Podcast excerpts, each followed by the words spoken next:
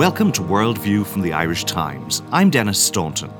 Today, as Indians start voting in the world's biggest exercise in democracy, we ask who is Narendra Modi and can anything stop him becoming India's next Prime Minister? And we hear how much progress Italy's new Prime Minister, Matteo Renzi, is making in implementing the sweeping reforms he promised. But we begin with the search for Malaysia Airlines Flight 370, which disappeared a month ago after it took off from Kuala Lumpur on its way to Beijing with 239 people on board. This week, an Australian naval vessel taking part in the search picked up signals that could have come from black box flight recorders. Angus Houston, the man in charge of the search for the missing aircraft in the southern Indian Ocean, described the signals as the most promising lead so far. To find out more, I'm joined now from Beijing by our Asia correspondent Clifford Coonan. Clifford, how promising is this latest lead? Well, searchers have said that it's the most promising so far. Um, and it's also at a crucial, it comes at a crucial time in the search because the uh, signal has 30 days from the black box. Uh, what is confusing is that there are two signals. One was picked up by the Chinese and one by the Australians. So uh, we're still trying to, their searchers are still trying to determine um, which of these ones is, uh, is, is the correct one. But at the moment, they're focusing on the Australian one and they say that the the ping is is consistent with the sound uh, um, issued by a black box. So it's it's uh, po- it's probably not um, some kind of um, ocean animal or whatever. So they're basically focusing on this now. And if they do in fact identify it as being what they think it is or what they hope it is, how difficult is it going to be to actually retrieve it from the uh, the sea?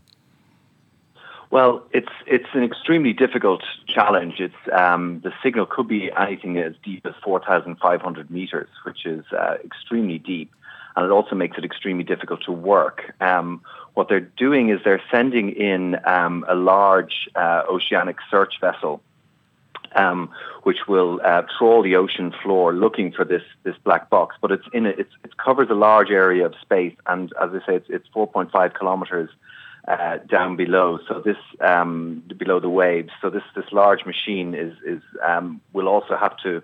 It, it's going to be a difficult search um, before they can they can actually find anything.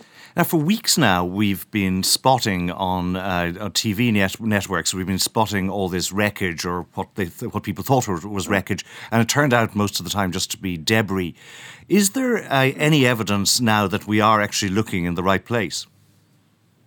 Um, well, certainly the tone has been has been more positive than than um, than it has previously. Um, although, as you as you say, I mean, there's been constant sort of um, sightings of different things which have shown been shown to be false.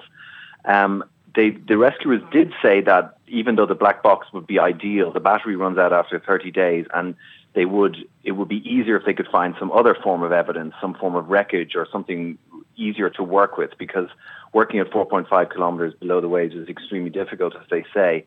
Um, but um, they say that it is consistent. The the pings are consistent with work done on um, on uh, radar and satellite data.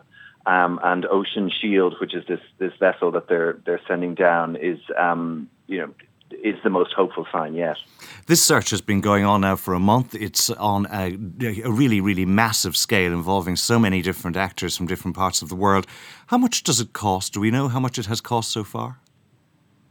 Um, well, various. There's so many governments involved. I mean, we've had 133 search missions so far, and um, everyone in the region is involved. The U.S. Um, say that they have spent 3.3 million dollars um, so far.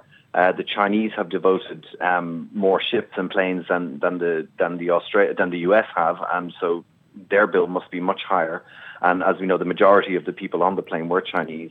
Um, Australia is apparently spending more than half a million dollars a day on just one of the ships that it has in the in the Indian Ocean.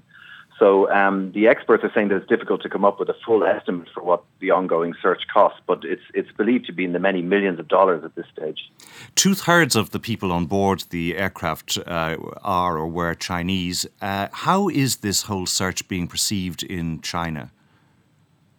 Well, um, it's been kind of going back and forth. I mean, the, there's been a lot of criticism of the Malaysian authorities from China. Um, but um, things really escalated um, in recent in, the, um, in recent weeks when we had um, people marching on the embassy. Um, the the government here has tried to has tried to reel things in a little bit, and um, is trying to um, you know give the the Malaysians a bit of leeway at this point, but. It has. It's still there's still a, a, lingering belief that the Malaysians aren't handling it well.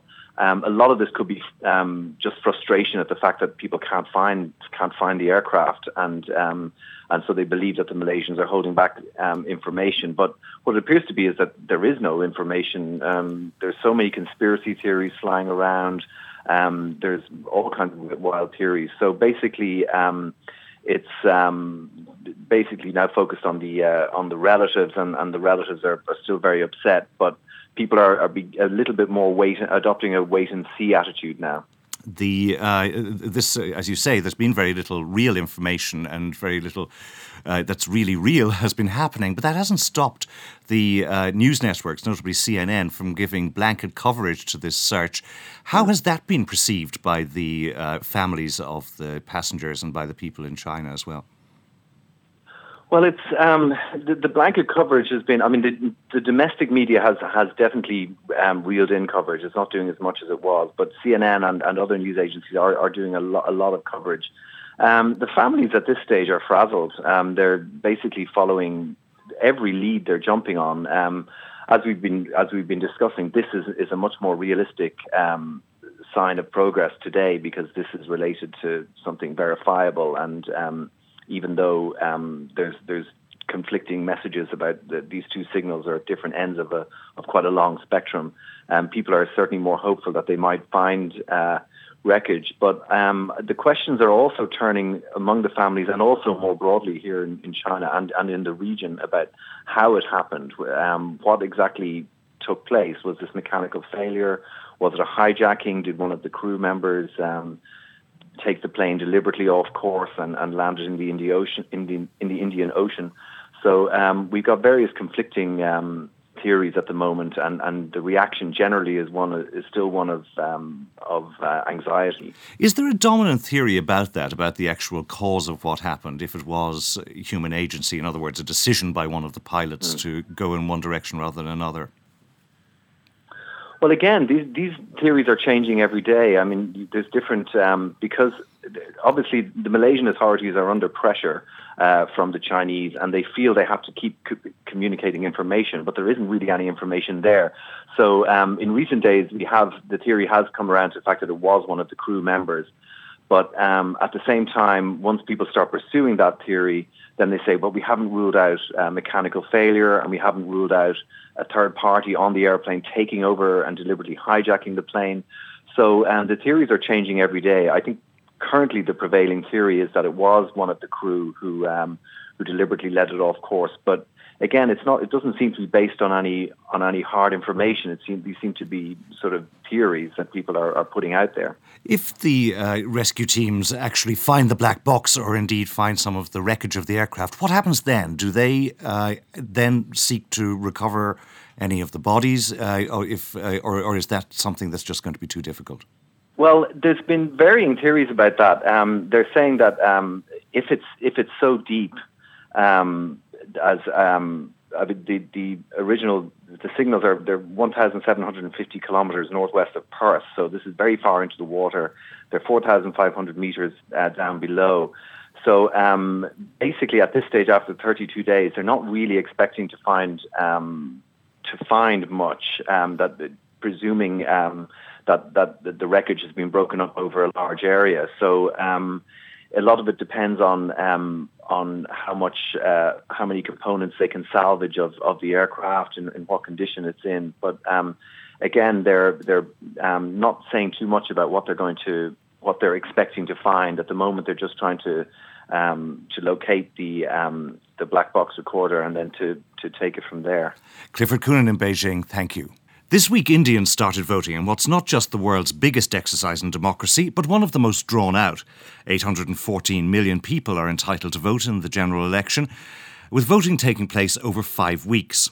The governing coalition, led by the Congress Party, is facing a major challenge from the Hindu nationalist BJP, led by the hugely popular but deeply divisive figure of Narendra Modi. The signs are that the Congress party, led by Rahul Gandhi, is heading for defeat, and that Narendra Modi is destined to become Prime Minister. I'm joined now from Delhi by our correspondent, Rahul Bedi. Rahul, is Mr. Modi about to become the Prime Minister? Well, if uh, polls are to be believed, uh, Mr. Modi does have an advantage, um, but uh, chances are that he will not form the government on his own because uh, he needs 272 seats and the projections give him a little over 200, so he will need to form a coalition. But if he does secure the 200 odd seats, uh, I think securing the uh, remaining 72 is not going to be such a major problem because he has already tied up with various regional parties, which will give him the necessary majority. Who is Narendra Modi and why is he so divisive?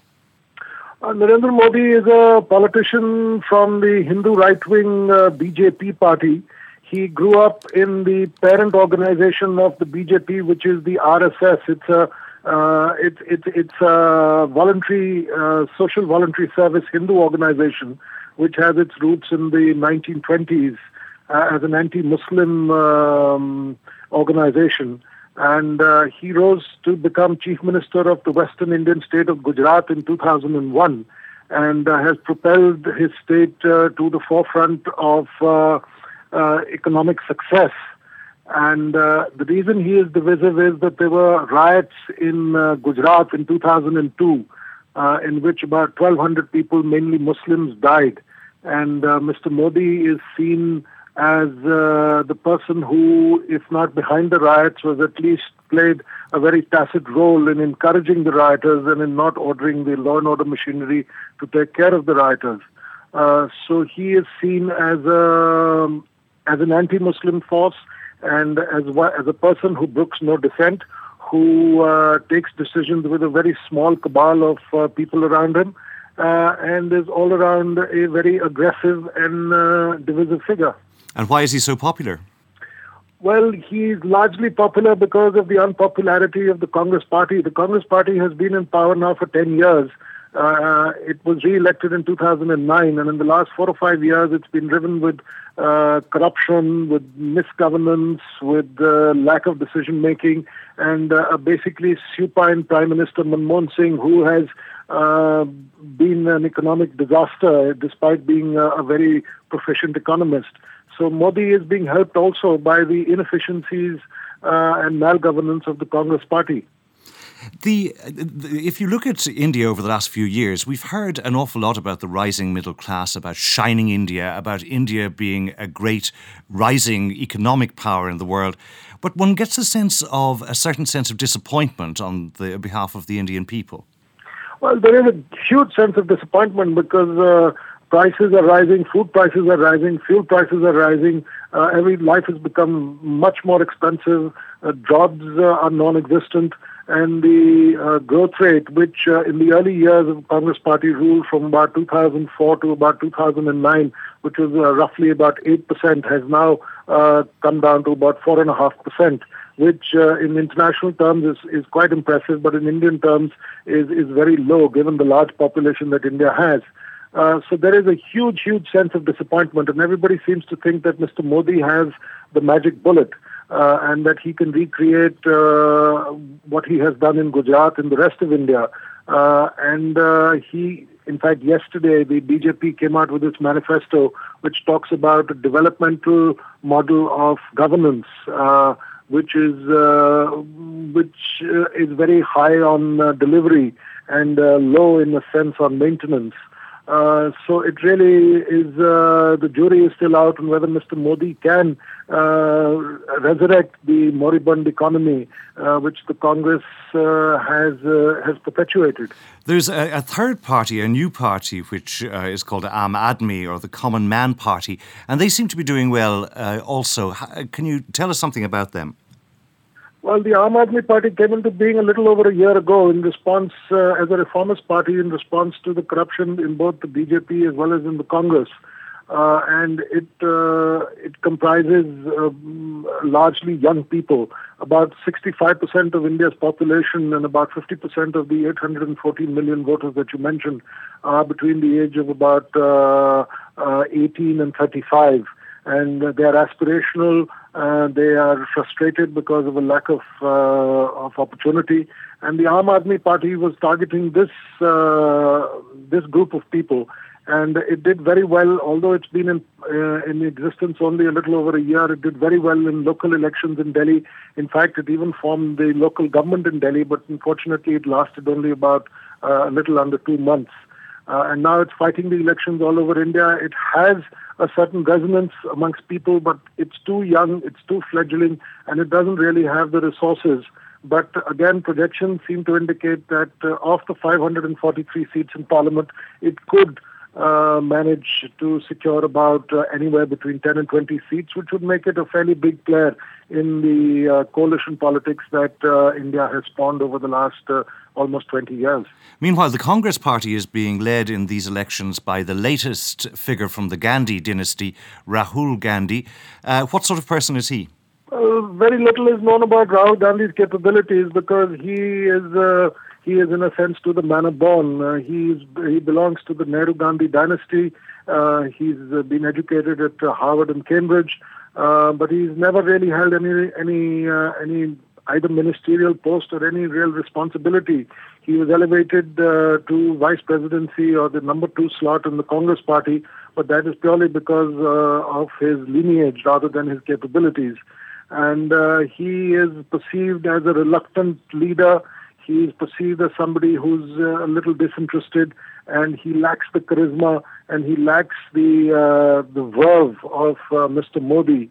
Uh, also in his uh, election rallies and in his speeches, and he's not really. And although he's not been projected by the Congress Party as a prime ministerial candidate, he is a prime minister in waiting. But again, not because of his capabilities, but because of his ancestry. This election, as I mentioned, is going on over a period of a number of weeks. Could you explain why the, the voting lasts so long and how it works? Well, uh, India, is a, as you know, is a very vast country uh, with a population of uh, over 1.25 billion and uh, 814 million eligible voters is uh, about four times the population or three and a half times the population of the United States.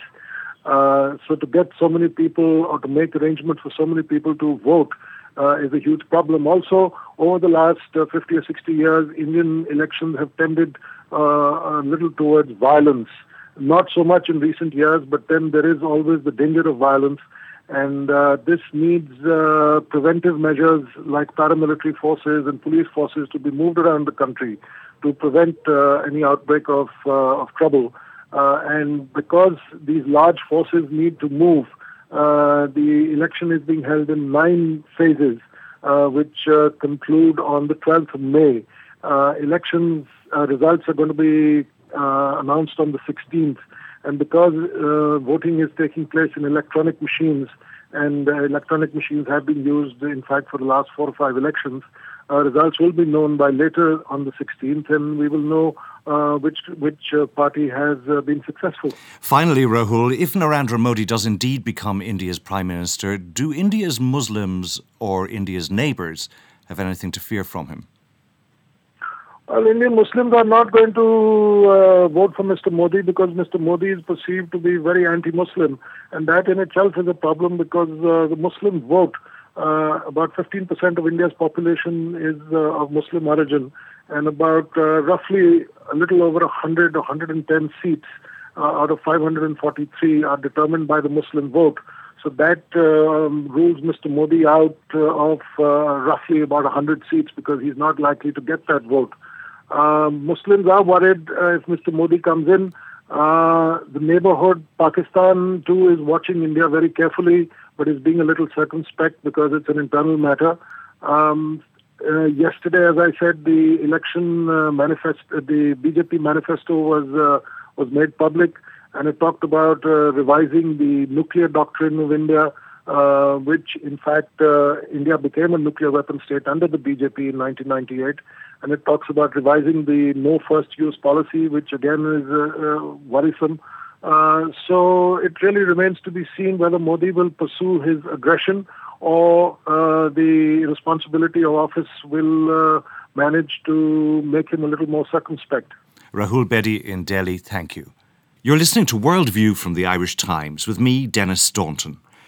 Italy's Prime Minister Matteo Renzi took office six weeks ago, promising to transform Italy's economy and overhaul its public administration, tax system, and electoral law all within his first hundred days. Aged just 39, Mr. Renzi has certainly made a splash on the world stage, meeting everybody from Barack Obama and Angela Merkel to Pope Francis. Mr. Obama praised the Italians' ambition, energy, and vision, adding that these qualities were not just good for Italy, but for Europe too. But beyond all the glad handling, how is Mr. Renzi getting along with the task of transforming Italy?